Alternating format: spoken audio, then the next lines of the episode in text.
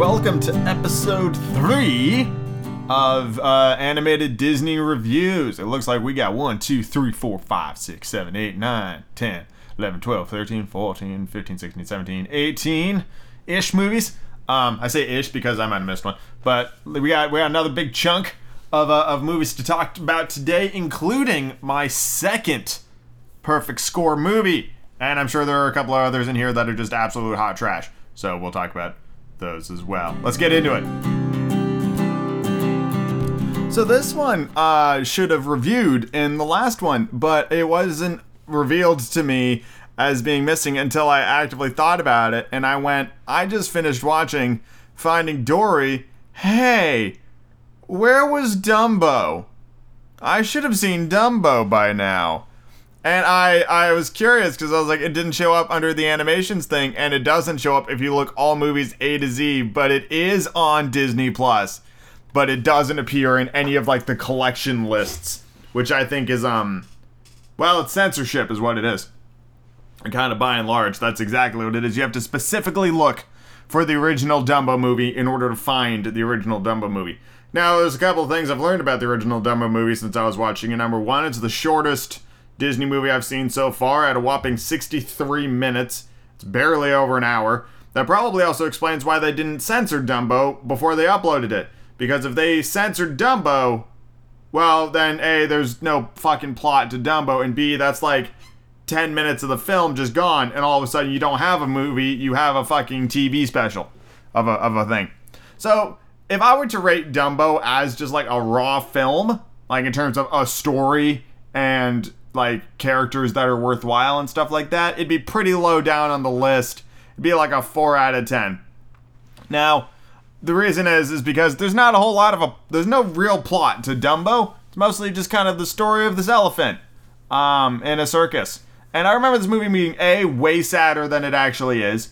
Like, sure, Dumbo's mom gets locked up for going on a rampage because there's some dipshits that were being mean to Dumbo, and she attacks like everybody and then she gets put on a rampage. But by the end of the movie, she's fine, and they're together again. So that's not sad.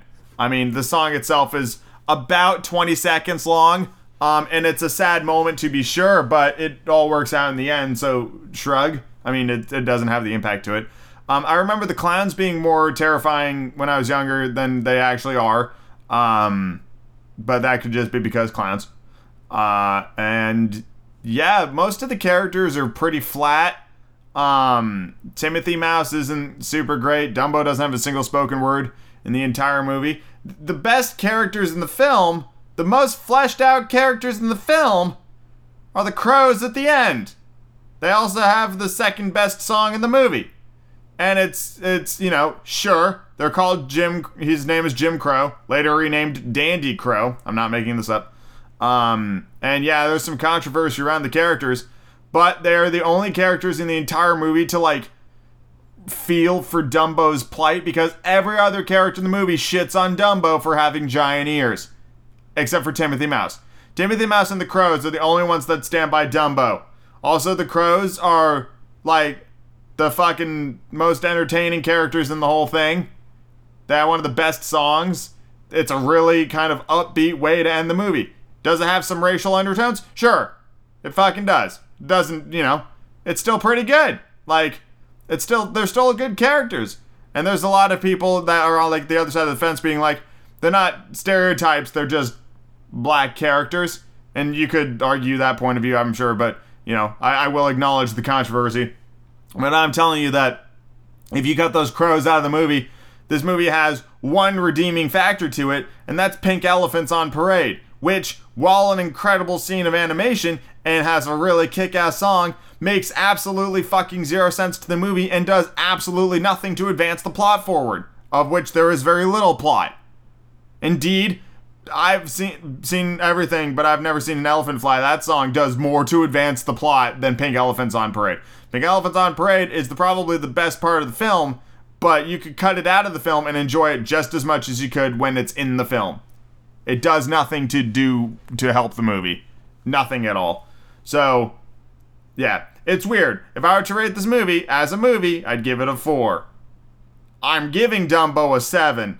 Six of those points are for Pink Elephants on Parade, and one of those points is for fucking Scene Done Everything Elephant Slide. Even though I think that's, like, more valuable to the movie, but Pink Elephants on Parade is such an iconic scene that you kind of got to give it to it. So yeah, Dumbo gets a 7 out of 10. But basically just watch like the last 20 minutes of this movie and you'll be fucking fine. There is nothing of importance that occurs before those moments. Nothing at all. Not a damn thing. Just a bunch of mean asshole elephants shitting on Dumbo. Also, my theory on why Dumbo has big ears and the other ones don't is because every other elephant that we see in this movie is an Indian elephant, and Dumbo's an African elephant, and African elephants have larger ears than Indian elephants. And you could call me what you could say whatever you want. But you look at the way Dumbo's ears stick out from his head, and you look at the ears of the other elephants and look at how they lay alongside the head. That is actually the difference between Indian African elephants. African elephant ears stick out sideways, Indian elephants lie flush to the side of the head. That's the difference. And that's what these elephants are. So I'm pretty sure I'm right on that. It's they're Indian and African elephants. And Indian elephants just dump all over Dumbo and are just super big dicks. Um, yeah. So that's that's my ratings for Dumbo. As a movie, four. As Dumbo, seven. So it makes sense to me. As I don't know what to tell you. Um, but yeah, it's I don't know why Disney's trying to hide it. It was your fourth fucking movie, Disney. I get it. You had some racial undertones and shit. Uh, but it's still one of your fucking movies. Actually, I don't remember this. Uh, hold on a second. I need to check something real quick. I need to pause it. Oh god, oh god, oh god. Okay. Um, there is a sequence in Fantasia that had a character that was well, let's you know, wasn't the wasn't the most sensitive racially. So I'm just gonna quickly scan to see is that character still in the short, or did they or did they cut it out of the short? Um, skipping, skipping, skipping, skipping. Skip, skip, skibbity, skip, skip, skip, skip, skip, skip. It looks like they cut it out of the short, which is probably for the best, because unlike um, Dumbo, this one is a lot harder to defend. It looks like they they cut her out of the short. Yeah, yeah, I'm not seeing it doesn't appear to be there. It was um, it was in the centaur scene. There was a uh, a, a, very uh, bad caricature of a uh, African American centaur that was uh, well less than ideal. So yeah, I was just checking to make sure. So that one they have edited, but Dumbo remains untainted from um, from all their stuff. And I don't think Song of the South is on here, right? Song of the South. No, it is not on there that's probably for the best. Uh, but yeah, Dumbo, Dumbo has check. Time to move on to the next one. You have to be some kind of heartless monster not to think that The Fox and the Hound is a pretty goddamn good movie. It is not the the same as like all those other you know pet goes away and pet comes back stories uh, because indeed um, one of the pets doesn't come back you know, he he finds a home out in the woods. So it it's unique um, in so far with with Disney movies. You know, it's you know you got you got your two buds. You got the the the hound dog Copper, and you got the fox Todd. And Fox is brought up in a, in a house. Eventually, runs afoul of uh, of the uh, hunter Amos's place um, and in order to save Todd's life, his owner, whose name I don't remember, Agnes, I don't know, um, takes him out into the woods where he falls in love with a fox named Vixen, and um, they just basically end up together. But uh, then there's the showdown with the bear. Um, it's kind of similar to, um, well, I suppose it's not really similar to like Red Fern Grows or even um, Old Yeller it's just it's just a pretty good goddamn movie. Um, there is a, a, a subplot about these two birds chasing a caterpillar I could have done without because it doesn't really add a whole lot to the movie. Um, even though it's pretty classic Disney in terms of just like characters being yuckle fucks, so I can't really get grumpy about that. The movie came out in 1981. Um, had some pretty decent songs, some gorgeous animation, and I I got I liked it because it was different it wasn't all this other crap that I've seen so far. It was it was it was different, and um, I think that's what makes it good. And it's a, it's a really solid film, and I can't wait for them to shit all over it with Fox and the Hound too, because I'm just looking at the cover of Fox and the Hound 2, and I can tell it takes place during the events of the Fox and the Hound, and it's probably going to undermine and trivialize a lot of the the decent character work that the Fox and the Hound did. What's really good about the Fox and the Hound is that is full of one of my all-time favorite phrases, which is called moral ambiguity. Characters that possess neither all good or neither all bad traits, but have a blending of the two, are far more interesting as characters go because they're more human. People are a combination of good and bad motivations and vibes that's what makes Thanos such a compelling villain. Because even if you don't side with his worldview, you can understand his worldview. You get where he's coming from. And that's pretty much every character in this movie. At one point, Copper turns against Todd and goes into like full hunt mode, but that's only because his buddy Chief got hurt, you know? Also, side note Chief gets hit by a motherfucking train and falls off of a train track bridge and lands in a river and gets away with just a broken leg, that dog is tough as shit. He got hit by a train and he was fine.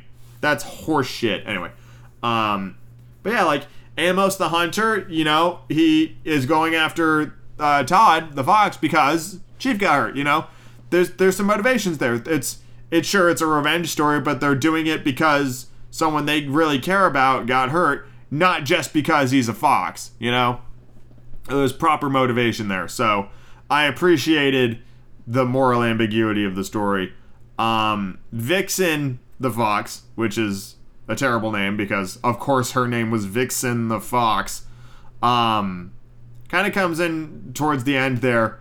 But again, she had some some uh, like depth to her character as well.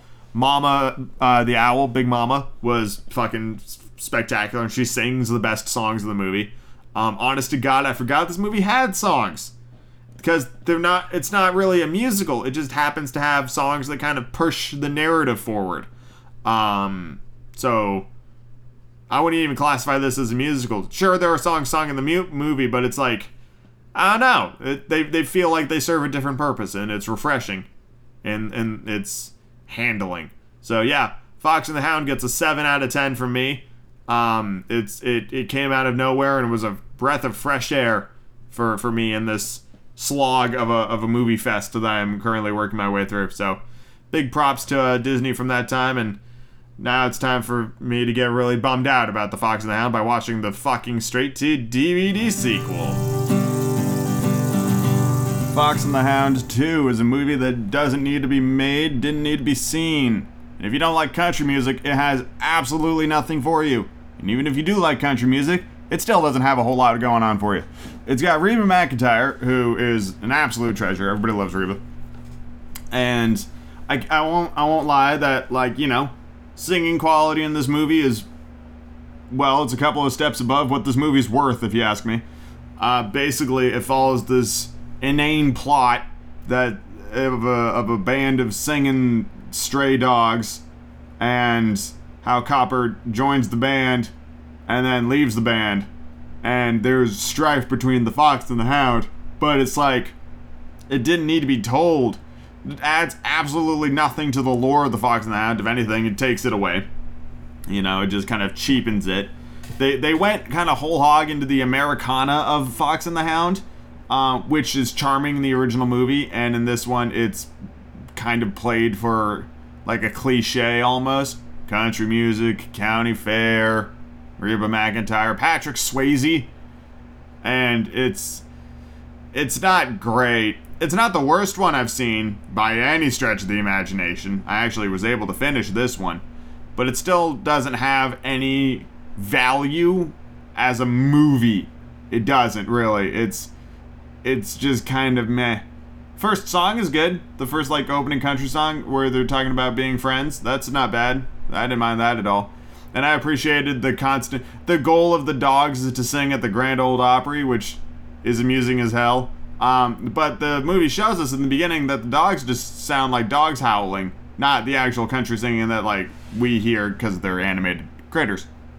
So the the idea of there being just like, hey, we're gonna fucking just sing, and we're just gonna howl into a microphone at the Grand Ole Opry to a banjo is ludicrous to me.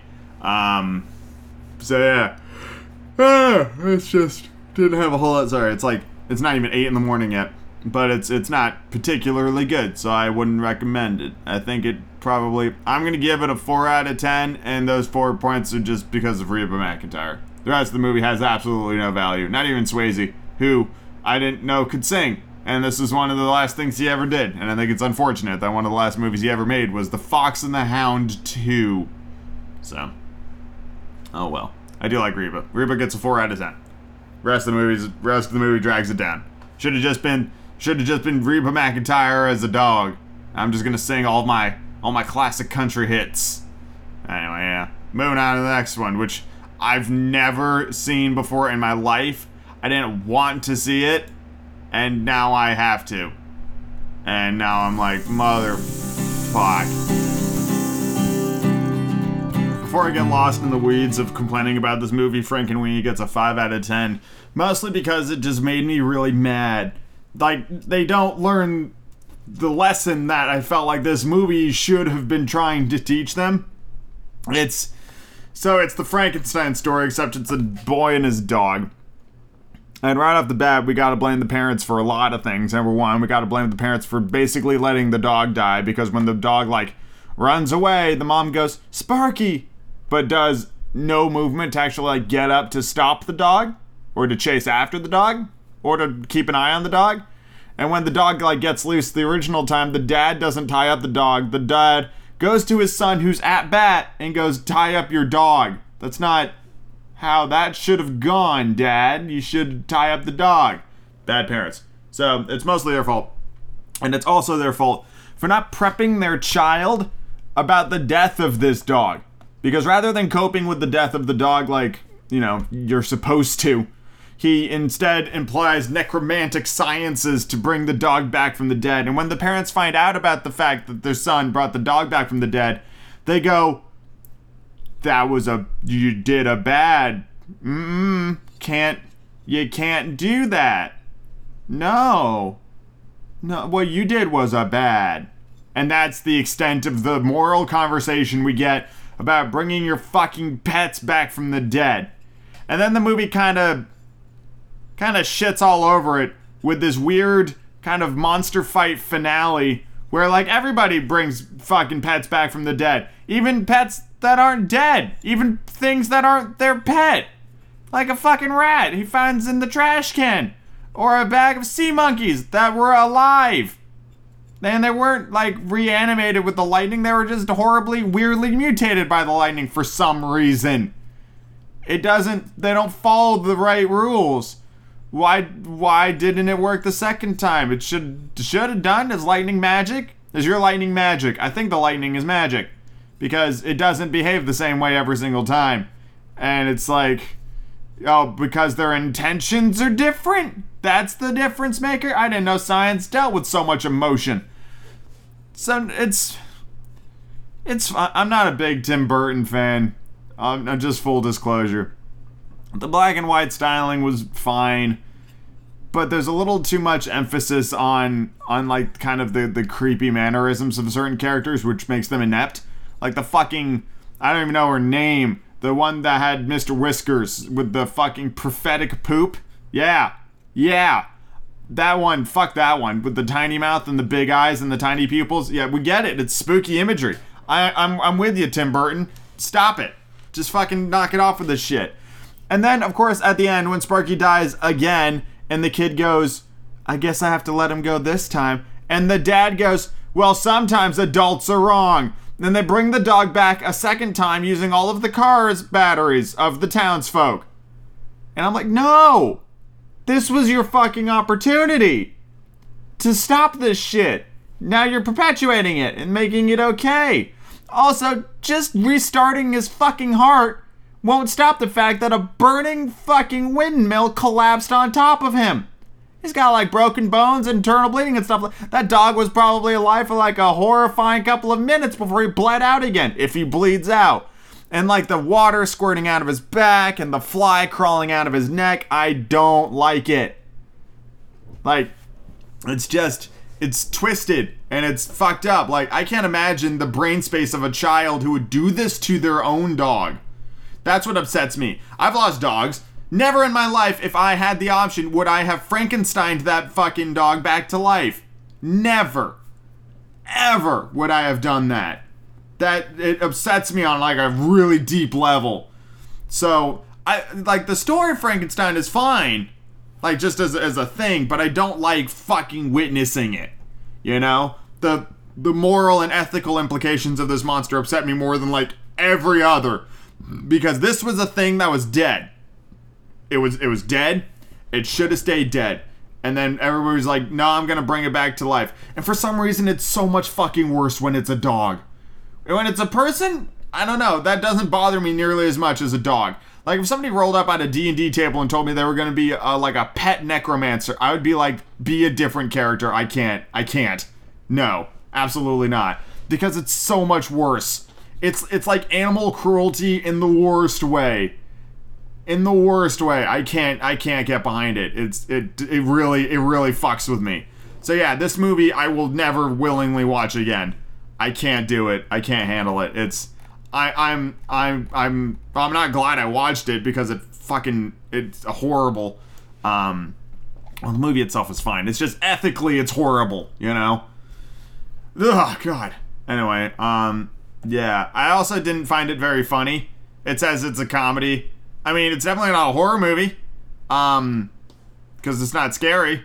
But I guess horror doesn't have to be scary. It is a it's a horror movie in like the strict sense of like you know the dead coming back, or in some cases the alive just being horribly mutated, um, or the the alive combined with the dead. That's a fucking weird one too. The lightning strikes blended a cat and a bat together. There's a dead bat and then there was a live cat. So it just kind of merged it together to like a flying bat creature that I'm pretty sure was a villain in House of the Dead. So, I don't know. It's um it's a movie. If you like Tim Burton and black and white fucking Frankenstein knockoff things with dogs, if you like that, if that sounds good to you, then you might enjoy this movie. Um I feel like seeing the original live action short would probably be better. I haven't seen that, so I don't know if it's better. But I can tell you that the original live action short's like less than half an hour, so you only have to suffer this horrible ethical bullshit once and, you know, over a very short amount of time. But yeah, that's just me, maybe. I don't know. It's it's my bias. Frank Week gets a fucking 5 out of 10. And unless you know you're gonna like it, I wouldn't recommend it. Y'all ready for me to blow your minds with this review? I mean, this is gonna come out of nowhere. No one expected this. Frozen gets a 9 out of 10. That's right. who to thunk it that the movie Frozen, which everybody thought was really good and was super popular, turns out to be really good. Yeah, I, I always I always liked Frozen.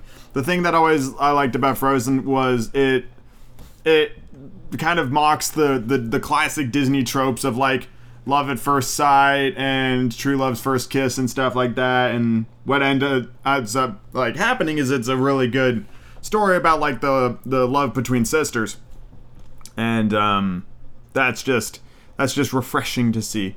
Uh, plus, the music is is excellent, and the animation's really good, and the voice acting's really solid, and the performances are really amazing, and the heel turn of Hans at the end is always just fun. You know, it's just it's just a really really good movie. And the only reason it doesn't get a 10 out of 10, well, there's a couple of reasons it doesn't get a 10 out of 10, but the biggest reason it doesn't get a 10 out of 10 is the troll song. I'm not a fan.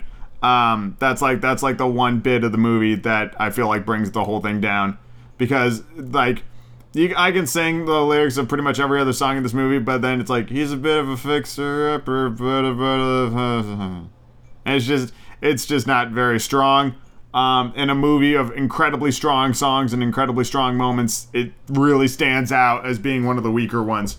So it really does kind of bring the whole thing to a screeching halt.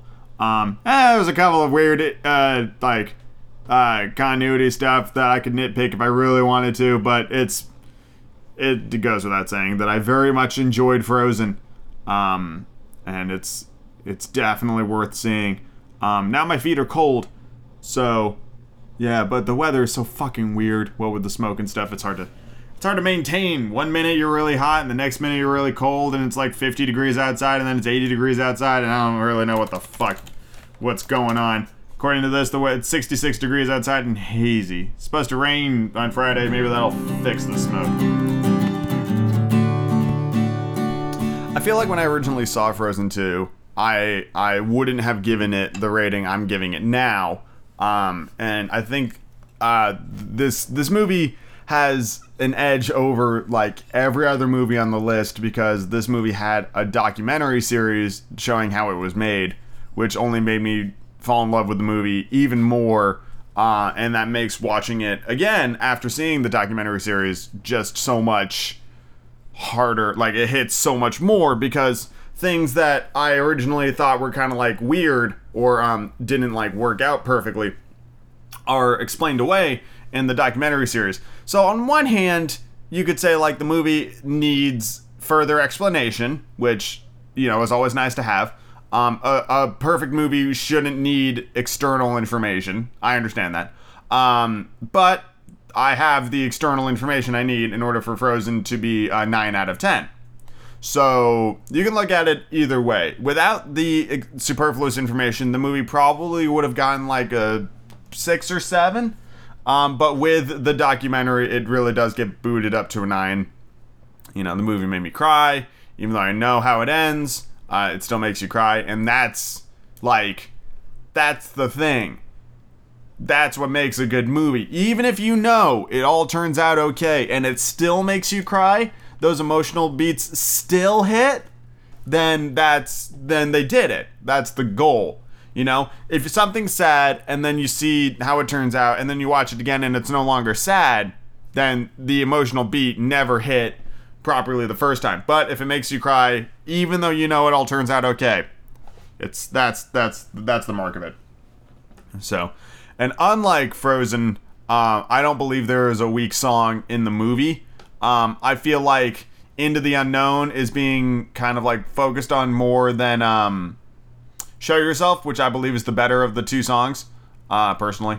Um, and I love Lost in the Woods. I love the the cheesy 80-ness of it, with like the the staging of Kristoff and the harmonies and the guitar stings. I think it's phenomenal. I thought the animation is beautiful. That scene with the water crashing down is so gorgeously animated. It's kind of ridiculous um, how good uh, Disney is at animating water. It's it's just it's a really good film. Um, yeah, like I know it's just the, those two movies back to back represent some of the some of the finest work Disney's ever done, and it's should be should be recognized and applauded. Both both Frozen movies get a nine out of ten. Um, I suppose if I think like I'm trying to think of like if there's anything in Frozen two that keeps it away from being, I think I think the reason it doesn't get a perfect score is because the docu series brings so much more to the table and shows you so much more about it um, and while while some of it is like things that are nice to know beyond the scope of the film that make the film more impactful, like how Kristen Bell was going through a really rough time when she sang um, "The Next Right Thing," and that's why that song is so fucking poignant because she herself was going through a rough time and like needed that song. Um, you don't need to know that in order for that song to hit hard. You know what I mean? Uh, but other things uh, that the documentary series talks about really do come to light in, in the in the movie. So yeah, it gets a nine out of ten, mostly because of, of that. I don't think there's anything wrong with the movie in particular. Um, there are a couple of slow points, like the I, I like the the theme of the charades, but it's also kind of like you know we we waited so long for this movie sequel, and you're gonna give us a charade scene. Um, yeah, I don't know. Oh, but then um, sorry, the the best part of the movie is Olaf's recap of the first film. That is, I mean, that's like a fucking nine out of ten right there, basically. So yeah, Frozen Two gets a gets a nine out of ten for sure. So Fun and Fancy Free is the first uh, movie on this list that I've seen where it is a, a blending of live action and animation. It's the, it's the first one. We haven't gotten like Mary Poppins Bedknobs and Broomsticks wasn't on this list for some fucking reason. I might go back and watch that because it has animation in it. So, and my head technically counts. Um, same for like Pete's Dragon and stuff like that. Uh, but anyway, Fun and Fancy Free. It is two stories basically Bongo the Circus Bear and then Jack and the Beanstalk told with uh, Mickey, Donald, and Goofy. Um, and both of those are fine.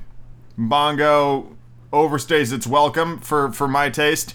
Um, it's kind of very long and drawn out, but that's okay. I mean, it's it's a Disney animated story. I mean, in like the most classic sense, you know, this is 1947, I believe, when this came out.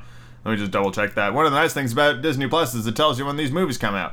Uh, yep, 1947 is when Fun and Fancy Free was uh, was the thing. So you know, we're, we're talking good old good old fashioned long ago.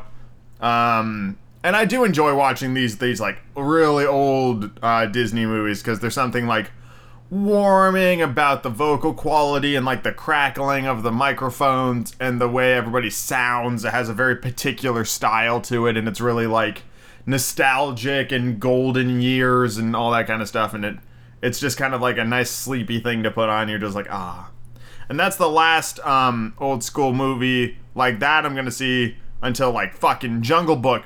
So you know, I've got a, I got some slog I got to hammer on through. But anyway, Fun and Fancy Free.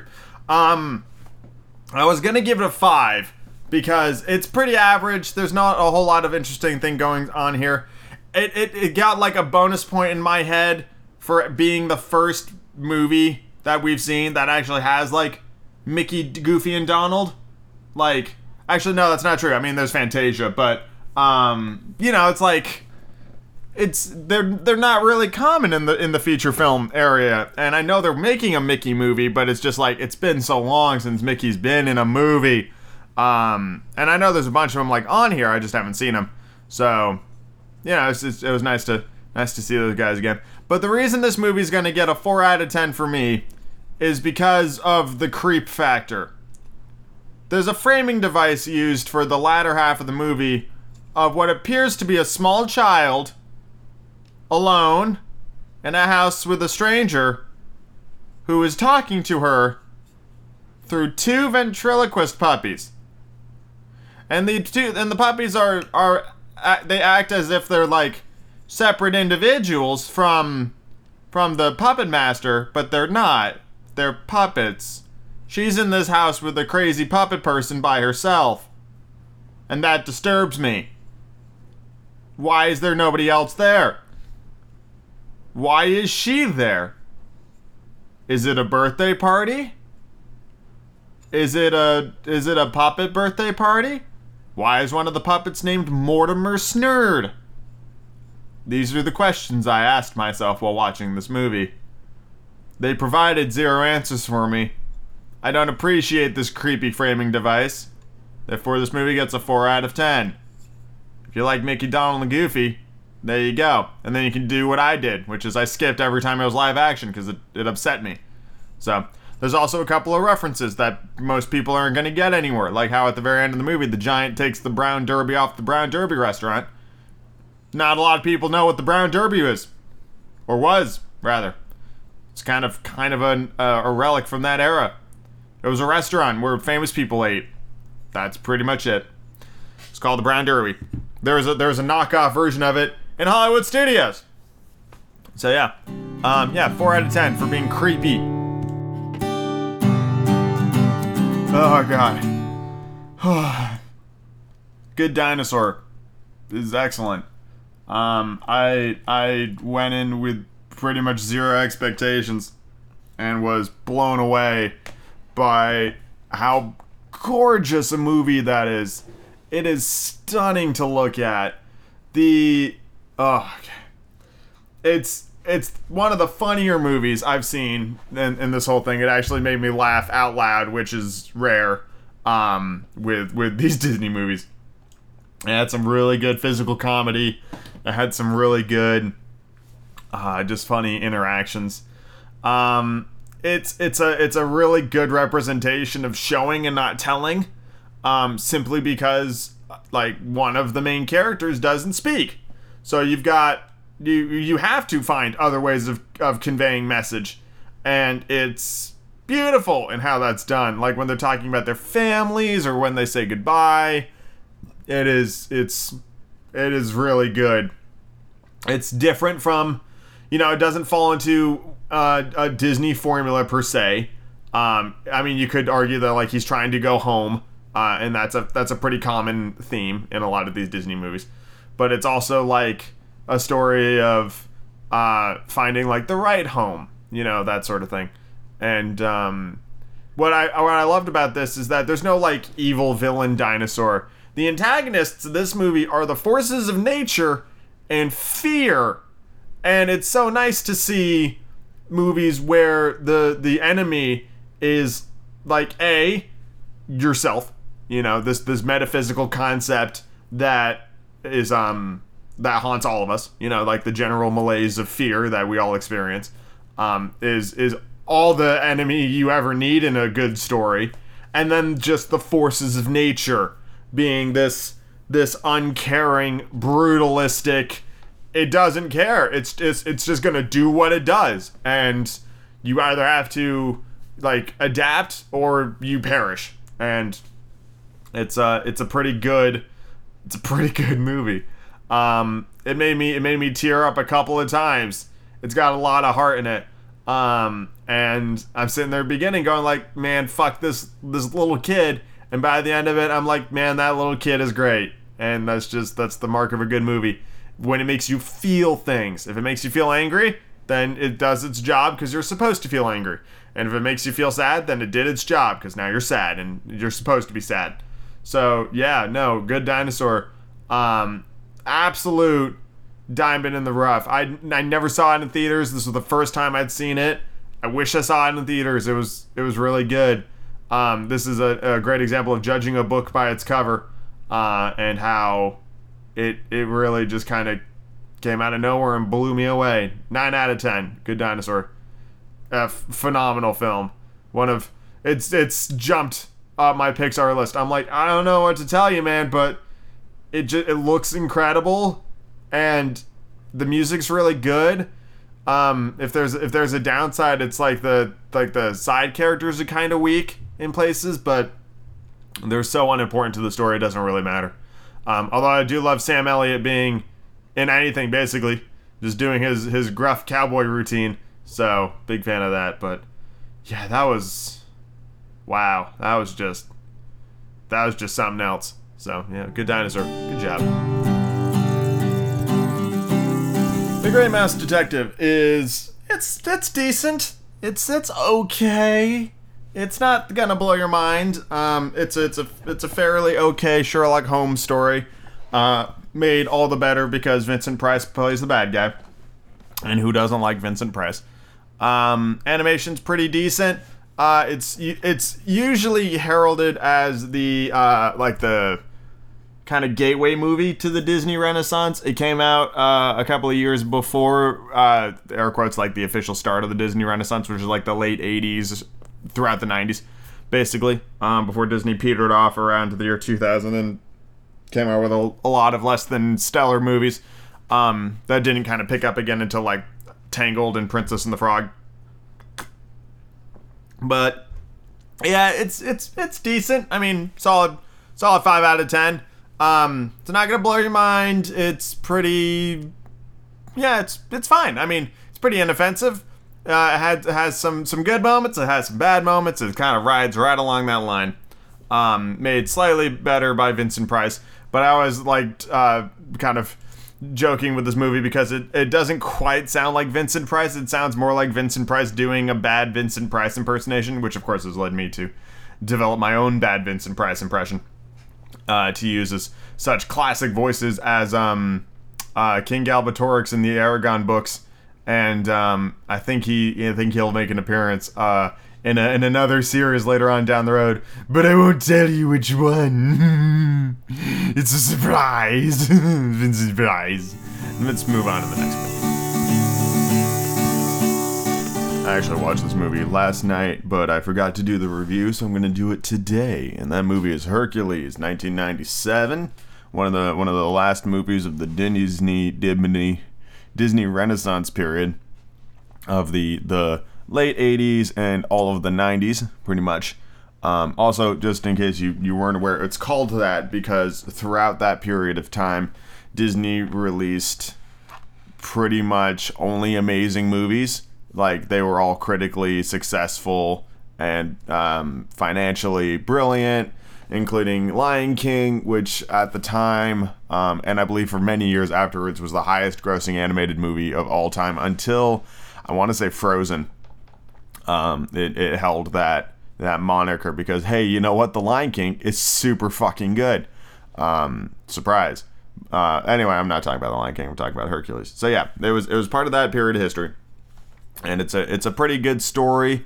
Um, it's kind of it's kind of nice because while there is like a you know they fall in love and end up together kind of thing going on, it's also a story of him discovering like where he belongs in the the universe and the cosmos because he he eventually sacrifices his godhood in order to live a mortal life with Meg, uh, which is very sweet. And you've got James Woods, who I believe is a terrible person. I don't remember.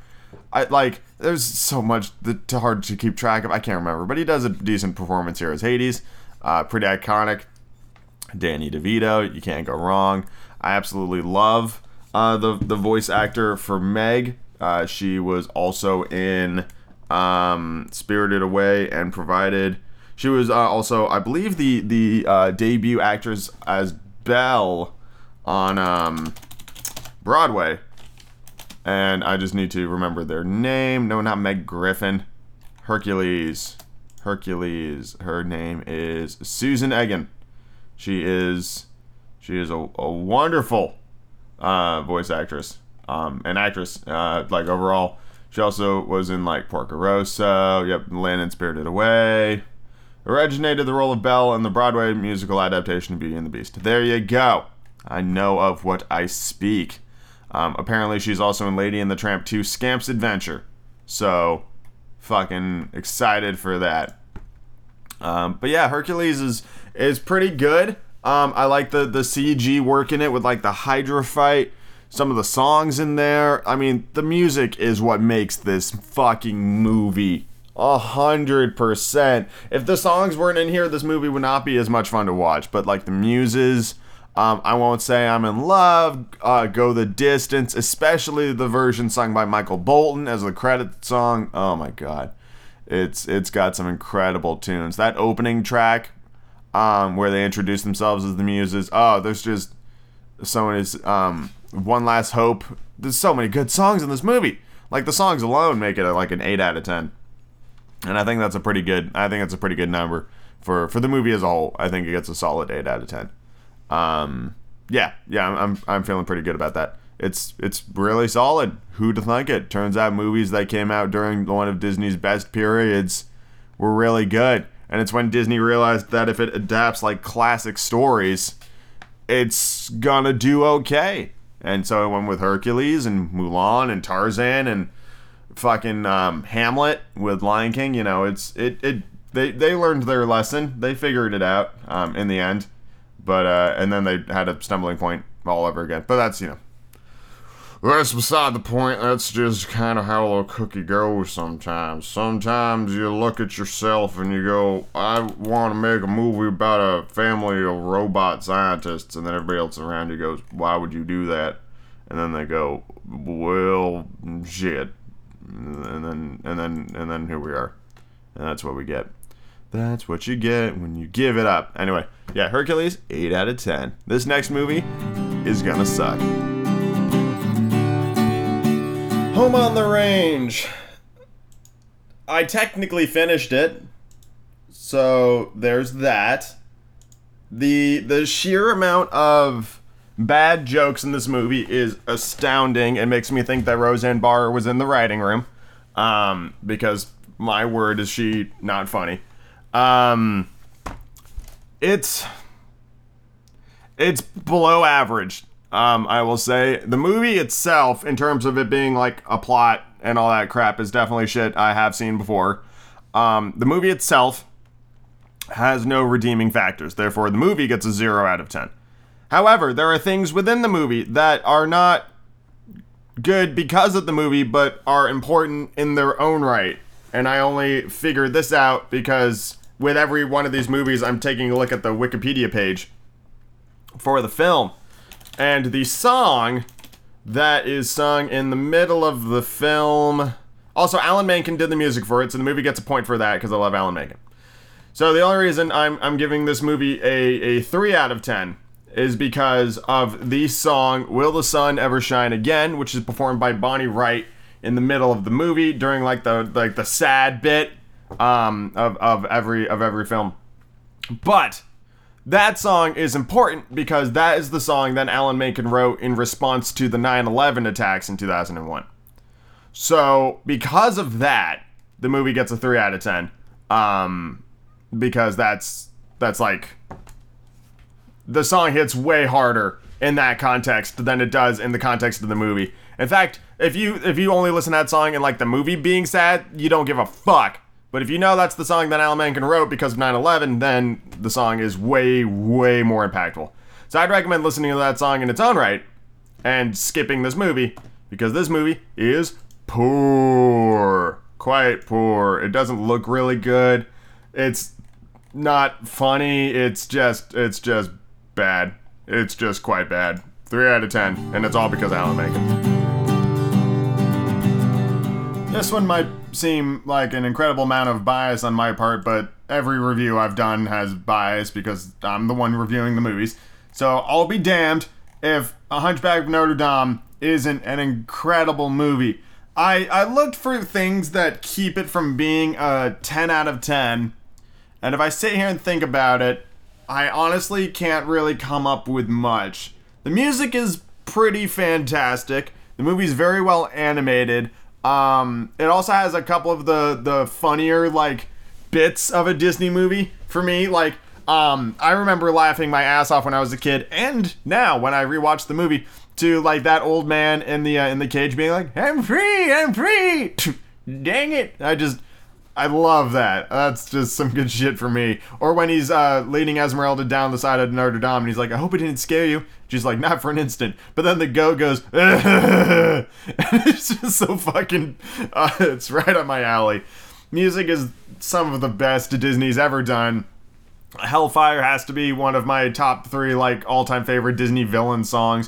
What a fucking villain, too. Frollo, Tony Jay, out of this world. Like, fucking pitch perfect, everything. Like, what he was all about, the way he was performed, the way he sang, what eventually happened to him when he was cast into the fires of hell. Like, pretty, pretty dark stuff. It is definitely a darker, heavier Disney movie, and I think that's why I like it so much. Um, you know, there's a lot of people out there that's like, oh, it kind of shits all over the original book. Well, the original book is like a thousand billion fucking pages long, and if it's anything like Les Mis, it's long and boring and superfluous. I don't particularly mind if it isn't the original because if it was the original, I don't think it'd be as good. I think Disney took a solid foundation of a story and adapted it to something that was for a, a wider audience that I feel like has just as much merit as the original book. Um, I've never read Hunchback of Notre Dame by Victor Hugo, but I'm probably not going to because I watched this movie and this movie's really good. And I also saw a, a live action performance, musical performance based on this movie. Um, and that was phenomenal as well. So for for all of the reasons why the movie is great and for the the legacy it's left behind, particularly in like in my life and the things I've experienced, Hunchback of Notre Dame gets a 10 out of 10. I, I think it's I think it's truly phenomenal. Um, and I would watch it again right now. Um, but nope, I get to watch one of one of the bigger sins when it comes to these straight to DVD movies. Apparently, this one is under an hour long if you cut if you cut the credits out. So at least it'll be short. Well, I tried and couldn't do it. It looks like absolute garbage. It looks like a um, Hunchback of Notre Dame 2 is what we're talking about. It doesn't look like it was animated by Disney. It looks like it was animated by like Fisney, you know, like some like bootleg C studio it doesn't look good. The really unfortunate thing is, is it is the entire original cast of surviving characters came back for this. So like the I, I made it like halfway through. Quasimodo has a song about love in there, and I'm sitting there being like, lyrically it's not great, but you know his performance is pretty good, and it's like it's such a bummer because there's there's you know the talent is there, the like the people behind it are, are there, but it's just it doesn't it doesn't show up, it doesn't come through and it shits all over the actual point of the first fucking movie. So, well, not the point, but one of the major themes of the first movie. You know, Quasimodo doesn't get the girl, but he's like, it, it worked out. You know, that was that was kind of the whole point. And then this movie's like, what if Quasimodo got the girl? And it's kind of like, no, no, it cheapens it.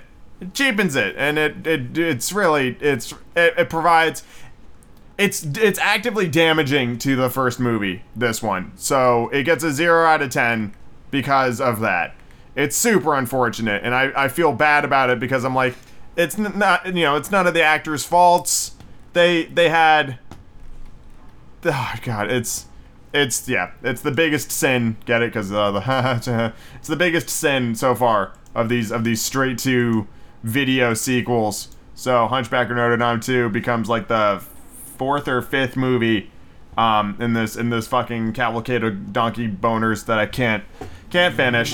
So such a shame. In the first of what will be many, this shouldn't even be on the list, but it's technically on the list. Therefore, I watched it. Ice Age, the Great S S Escapade, which is fucking stupid because it's an Easter Ice Age thing.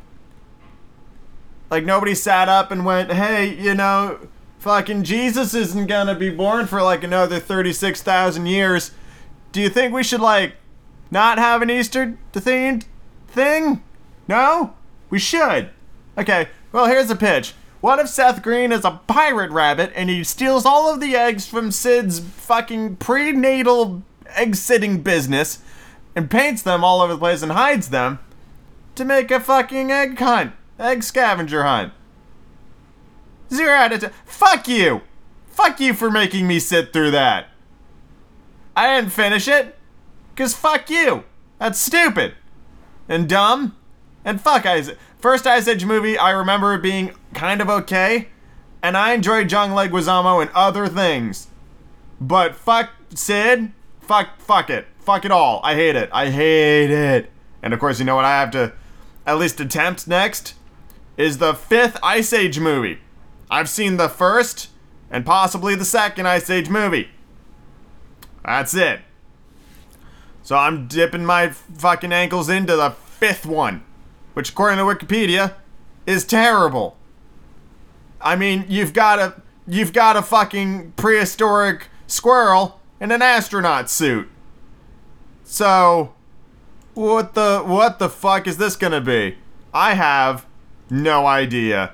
Uh, it appears to be about an hour and 20 minutes long. It looks frankly terrible. Maybe it'll be so bad it's good? God, I hope so. Yeah, no, I'm not I'm not watching that one. I didn't know who literally like most of the characters were. I Scrat should have died in space. No, I'm just I'm just out. Plus, it seems like fucking Ray Romano is still like the asshole mammoth he was in the first movie. And I'm like, you're telling me five movies later he's still the exact same dude? He has a wife and kids and he's still kind of like a fucking generic dick dickbag? Then no, I'm just I'm out. I'm out. Fuck that. Fuck that. I say no. Don't why are you even here? Why is the why are like the worst bits of Ice Age on Disney Plus? Where are the other four movies? Maybe then, maybe then I'll, I'll go back and be like, oh yeah, let's watch the fifth Ice Age movie. But not right now. Fuck that shit. Fuck it hard. Zero out of ten. I think over the course of these bonus episodes, I'm informing a certain number of you about a certain number of movies that many of you have probably never seen before, um, and many of those, unfortunately, have just been straight up bad. Uh, I hope it's not news to anybody when I come in and I go, hey, The Incredibles is pretty fucking good. It's one of the best superhero movies ever made. It's one of the best family movies ever made. It's it's fantastic. I that this should not be news. Um, it's it's simply phenomenal. The the soundtrack is fucking A plus. I absolutely love the family. I love the dynamic. I love the emotions that they go through. Bob being like, "I'm not strong enough. I can't lose you again." That whole moment always gets me. Um, I think it's I think it's really really solid. It's really fun to watch. It's it's just it's just an exciting ride all the way through. I mean, we're talking nine out of ten. The Incredibles is a fucking classic. So if you don't like that movie, then I don't know what to tell you. I don't know what to tell you. Incredibles 2 is as worthy a sequel to The Incredibles as we were ever likely to get. I know there was a, oh God, 14 year gap between Incredibles and Incredibles 2. I think that's right. Yeah, Incredibles 2 came out in 2018, and the original Incredibles came out in 2004. Fucking nailed it. Um, but it's it's a really good it's a really good follow up. It takes place immediately after the events of the first movie, and it deals with the legality of superheroes and their eventual rise back to being legal, um, along with a pretty compelling villain that has decent motivation, a bunch of fun new um, alternative side characters, and it just strengthens the familial bond that was so crucial to the success of the first film. And it does an excellent job of showing us different relationships, uh, the struggles of um, like uh, Mr. Incredible struggles with being uh, a, a, good dad and all that stuff, and everybody finding their own voice and being their own person whilst still maintaining a strong family connection. It's a really good fucking goddamn movie. And of course, it gets like a bonus point for the Jack Jack raccoon fight. And because of that bonus point, it gets a 9 out of 10. Inside Out was one of two three Pixar movies that at the start of this adventure I had not seen. Um, I always wanted to see it, I just never got around to seeing it. Um, but I have now watched Inside Out, and it is so different from all the other Pixar movies. Um, it's a wonderful change of pace. The sheer creativity of the manifestation of the psyche this idea of of core memories representing our personalities and these islands um, representing those those aspects of our personalities and like this kind of physical realm. Um, the the five core emotions: joy, sadness, anger, fear, and disgust. Um, do do cover quite a, a swath of um of the, the the spectrum. I don't know where sarcasm comes in or like sassiness. I guess it's a subset of anger potentially. Um, I'm not sure how I would I would break it down, but I'm like that's like one of my stronger personality points. Where um, I guess love is bundled up with joy. Uh, potentially, you could you could argue that. Um, I would think love would be the the overarching uh, emotion there, but you know this is all to interpretation. Um, of course, Bing Bong is fucking fantastic, and um, fuck this movie for for doing that to me. Um, I absolutely loved the the way it kind of just went through um, Riley's uh, life and told uh, a pretty like on paper. It's a pretty simple story. Riley and her family move, and she has trouble adjusting. That's kind of the, the story on paper. And uh, it's really easy to get annoyed at sadness for like, put, like this this perception of sadness causing problems, right? In the beginning, she's like touching memories, and the memories are turning sad. And from our perspective, Joy's like, "What are you doing?" And sadness doesn't really know what they're doing. Um, but then over the course of the movie, it's never outrightly stated in the film. But the point of the film is that it is all of the emotions. It is all of our memories. It is everything. It's the combination of all of our experiences and what we think and feel that make us who we are. It's not you can't do all happy memories. You can't do all whatever. It can't be 100% of one thing. It is a blend. And that really shines at the end when you see all of the multicolored memory spheres representing that she was scared and disgusted and angry at something. She was sad and happy about something. It's the blend that makes us the the complex individuals that we are and makes us grow as people. And that is not a message you tend to see in movies. And I think it's something that should be in movies more because it's a, it's a wonderful message.